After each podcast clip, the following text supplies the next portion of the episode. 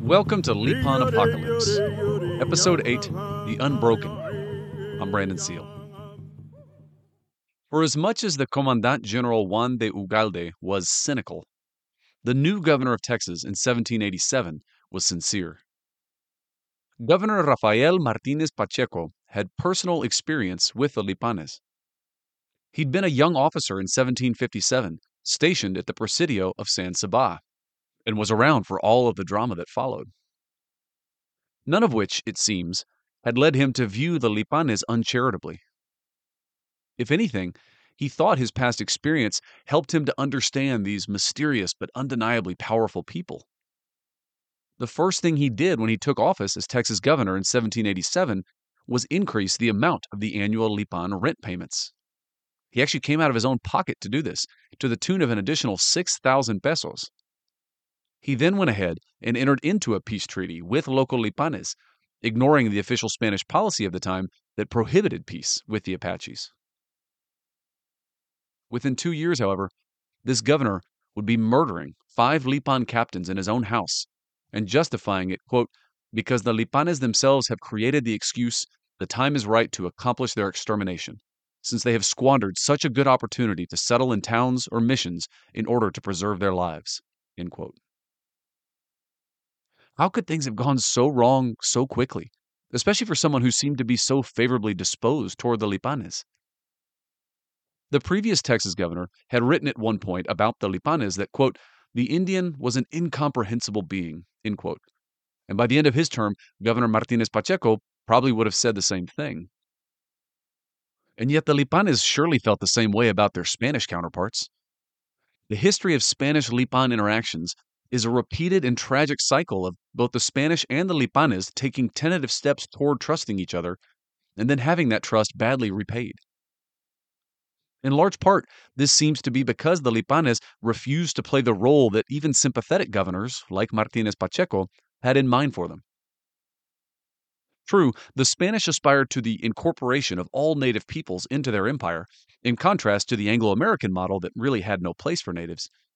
But the Spanish Empire was not an empire of equals, and the language they used toward their native subjects reveals as much. Indian communities were reducidos, sometidos, tributarios. They were reduced, subjugated, tribute paying. And the Apaches obviously were none of these.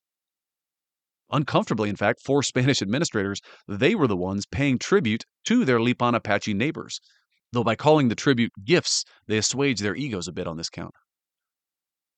And yet, by refusing to submit to these Spanish colonial categories, the Lipanes essentially left themselves outside the protection of the law.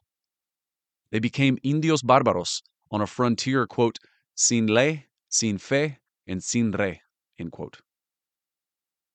You can see, though, why a society that still commanded the very profitable Texas Plains trade and which was heir to a cultural tradition rich enough to predict once every three centuries eclipses would see little reason to yield before a lumbering European imperial power that seemed chronically incapable of keeping its promises. The failed councils between Commandant General Ugalde and the great Lipan captain Picax Ande in the previous episode only confirmed this. Commandant General Ugalde, you might recall, had first been exposed to Lipanes in his stint as governor of Coahuila a decade prior, and they'd made a fool out of him, so much so that he'd been removed as governor. Well, he was back now on the Coahuila Texan frontier, entirely unreformed in his views toward Apaches, and on a bit of a mission to restore his reputation. Which meant that this time, he would make war on all Apaches, he declared, even those that he found north of the Rio Grande, north of the line established in 1772 as the line between Spanish and Apache worlds. He had used his meetings with Captain Picax Ande only to secure the pretext that he needed to launch a war against him namely, the presence of Spanish branded horses and mescalero captains in Picax Ande's camp, neither of which should have been that surprising, but they served as his justification for imprisoning the mescalero captains that he had invited to a council under a banner of truce in March of 1789. The violation of this truce led Captain Picax Ande to break off discussions with Ugalde and abandon the pretense of peace. The great Lipan captain and at least 2,000 of his followers pulled back up into the Texas Hill Country to link up with other Lipanes there. Ugalde pursued and began coordinating with Comanches and Caddoan speaking Wichitas in Texas to attempt to reassemble the old Norteño alliance and exterminate the Lipanes once and for all. And this was the moment when those five Lipan captains called upon the new Texas governor at the so called Spanish governor's palace in San Antonio to invoke the protections of the peace treaty that he had negotiated with them in 1787. And yet, Governor Martinez Pacheco had been thoroughly reprimanded by Ugalde for the 1787 peace treaty. And the five Lipan captains who came to San Antonio in December 1789 must have noted his comparative coldness toward them when they knocked on his door. The governor invited them in. Then he closed the doors and stepped outside, and came back in with a troop of soldiers and opened fire. A melee ensued.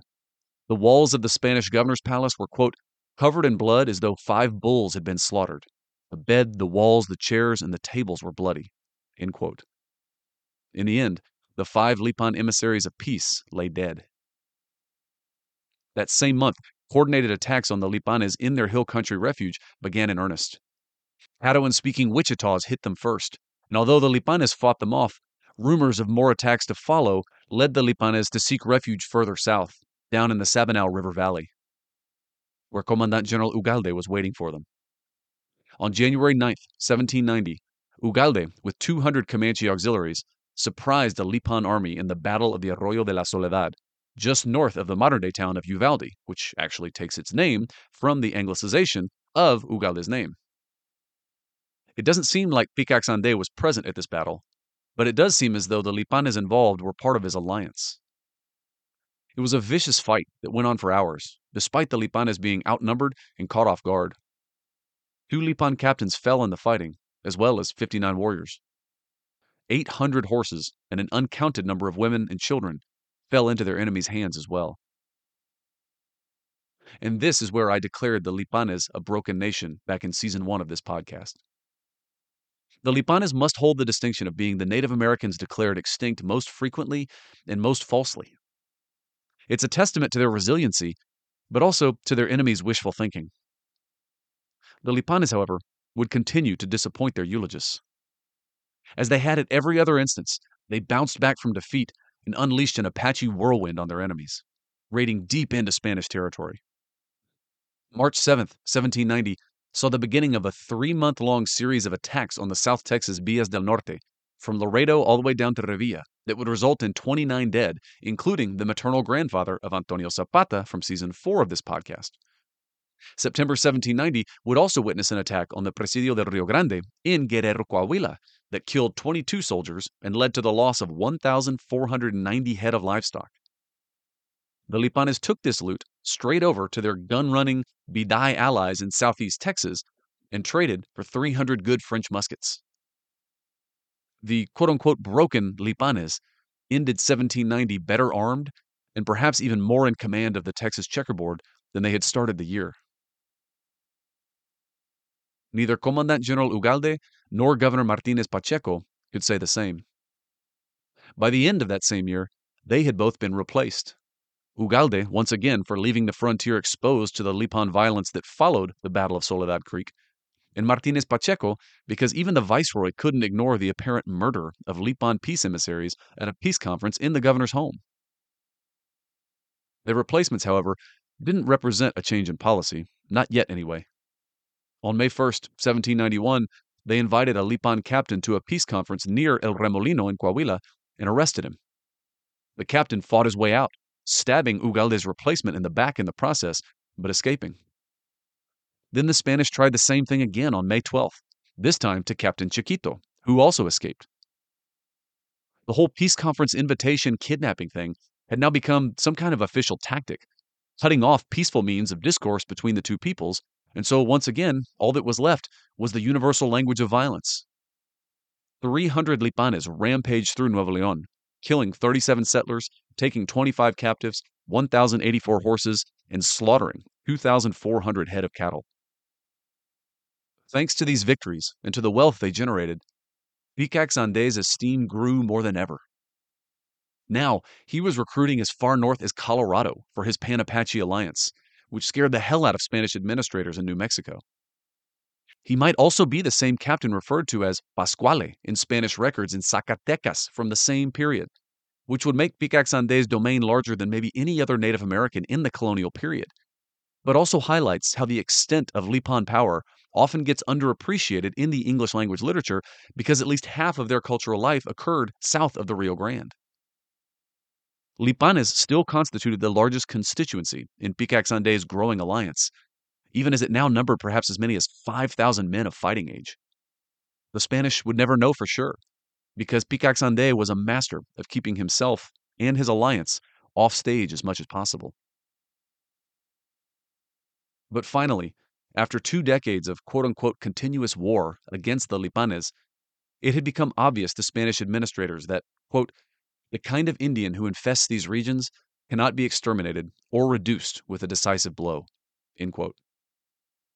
But more, the Spanish were even coming to question the justice of their earlier policy. One observer in the early 1790s wrote, quote, It has been and continues to be our absurd and foolish belief that Apaches are impossible to force into peace and the customs of a rational life. But this is a most patent fallacy. They love peace and hate to lose it. Since the year 1786, when we began to fight them with greater expertise and tactics, we have seen many rancherias from different tribes come in to seek peace. It's true that some rancherias have struck their encampments and gone to seek refuge in their mountains, but if we examine their reasons in honest truth, we'll find that they are justifiable.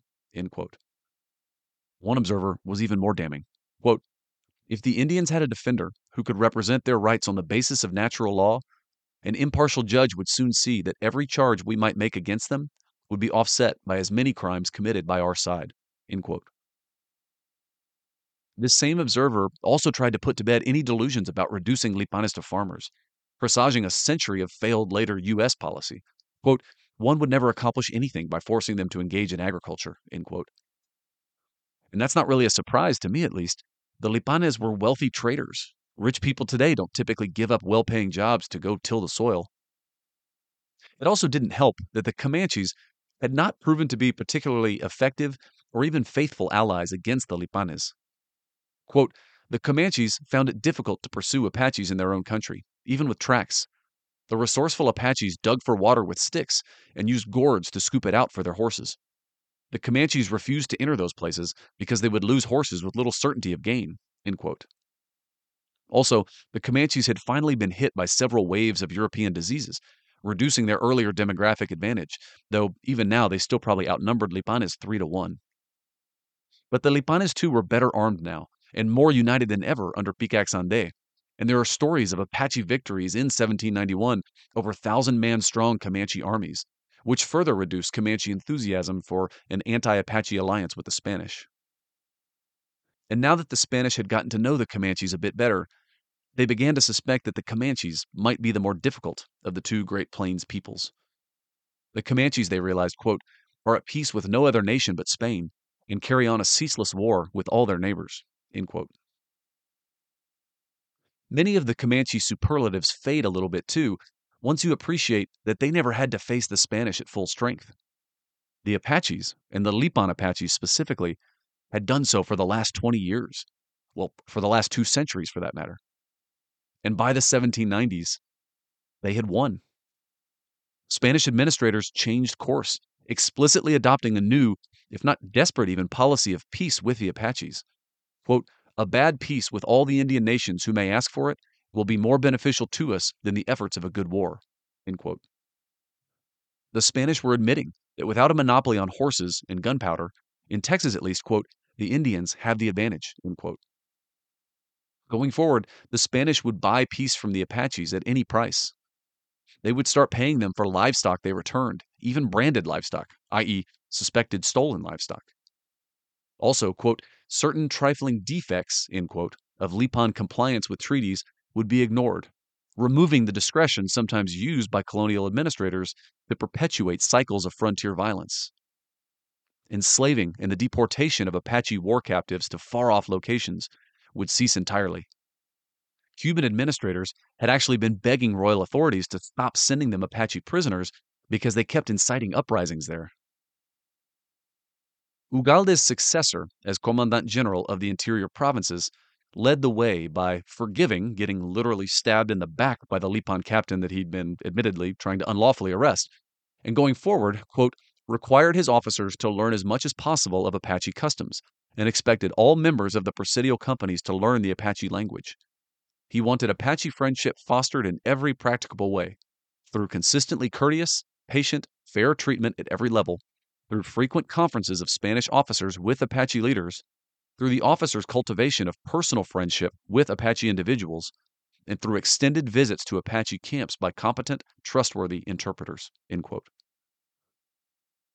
This was a major change of policy, and it's a reminder of the strength of the Spanish imperial system, that it could see the need for such a radical change and effect it in a fairly short time.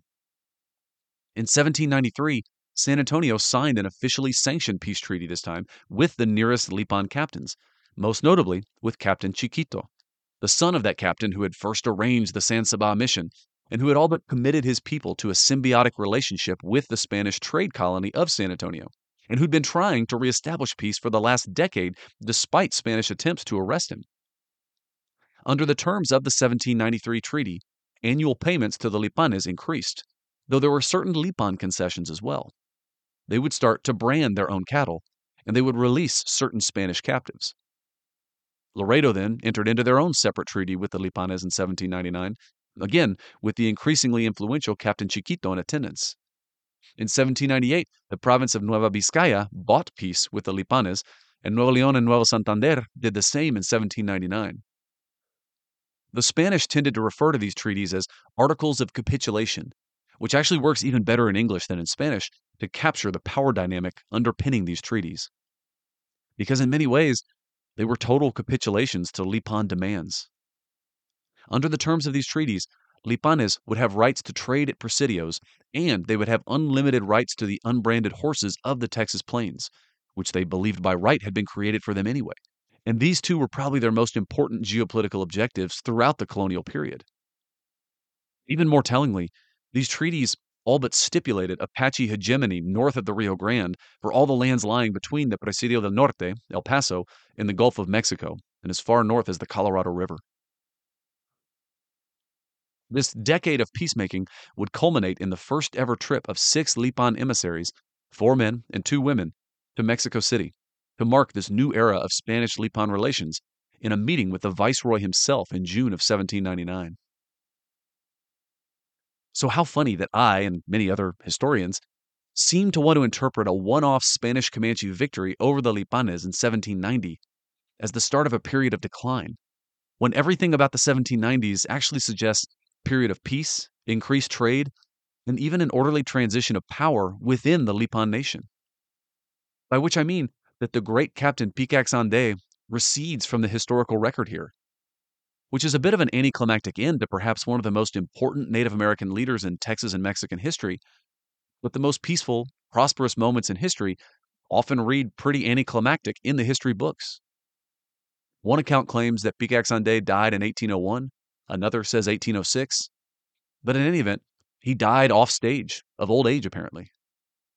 Which is an appealing idea in an epic defined by so much violence that the greatest native captain of the period might have died quietly in his bed after passing the reins of power to the next generation of Lipan captains like Chiquito and Pocaropa and Flaco and others. And the fact that such a great captain should recede off stage so quietly reminds us too of how much of Lipan life we can't actually see in the written record. By the close of the 18th century, the Lipanes had fought the Comanches back north of the Colorado River and reestablished their dominance over their South Texas, West Texas, and Coahuilan ranges. More importantly, as the 19th century dawned, they found themselves on good terms with their neighbors. The Spanish governor in 1800 wrote of the Lipanes as people of quote unquote good faith, and that they were Spain's preferred partners in Texas once again, especially after Spanish presidials accidentally killed the son of a Comanche captain in 1801, rupturing for good the fragile Spanish Comanche peace of 1785. Lipanes actually rode with Spanish troops to beat back Comanche retaliatory raids in 1802 and 1803. San Antonio in this period became once again a sort of neutral meeting point, the trading post that most everyone seemed to want it to be. A representative two month period in 1798 saw 183 Lipanes, 169 Comanches, 68 Caddoans, 21 Bidai, and 14 Tonkawas come to town to trade. More and more Lipanes entered the local population permanently as well, not just in the missions, but by marriage and, and on Tejano ranches, where they were sought out for their famed skills as horsebreakers. And the market for horses, incidentally, was more robust than ever, thanks to the arrival of yet another square on the checkerboard. In 1803, the United States acquired Louisiana. The Anglo Americans were relentless traders with an unquenchable demand for horses and an unlimited supply of firearms to buy them with. In 1806, the U.S. government established an official trading factory in Natchitoches, Louisiana, whose only possible purpose was to sell goods into Texas, despite Texas being an officially closed economy. Spanish administrators knew that the 4,000 pesos or so of rent payments that they distributed each year to native Texans would soon be dwarfed by the volume of trade coming across the Sabine River, whether they allowed it or not.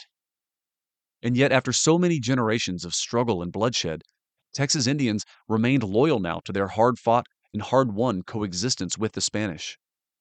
And frankly, the stories trickling in from Indians in the United States gave Texas Indians good reason to be wary of the Anglo American Republic's Indian policy. And so in 1806, just as tensions with their new U.S. neighbors were beginning to flare, Texas leaders organized a great conference in San Antonio, attended by 300 Lipan, Comanche, and Caddoan speaking Wichita leaders all the attendees from all the nations represented, quote, spoke against the evils of war, end quote. Their speeches left the young Spanish scribe of the conference, quote, impressed and aware of the injustice that is done to the Indians in considering them nothing but savages, end quote. Together, the Spanish, the Lipanes, the Comanches, and the Wichitas planned a response to the Anglo American threat. First, they defined clear spheres of influence the Lipanes in the west and the south, the Comanches to the northwest, and the Caddoans to the east. And all the tribes swore each other to peace.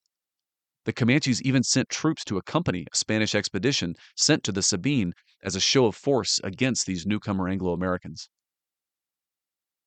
And yet, a dollar is a cynical thing. By 1820, that U.S. trade factory in Natchitoches was selling $90,000 a year worth of goods into Texas and buying probably a similar amount from Texas Indians. It was the first phase of a process that would reorient the Texas economy to the east and away from the Great Plains.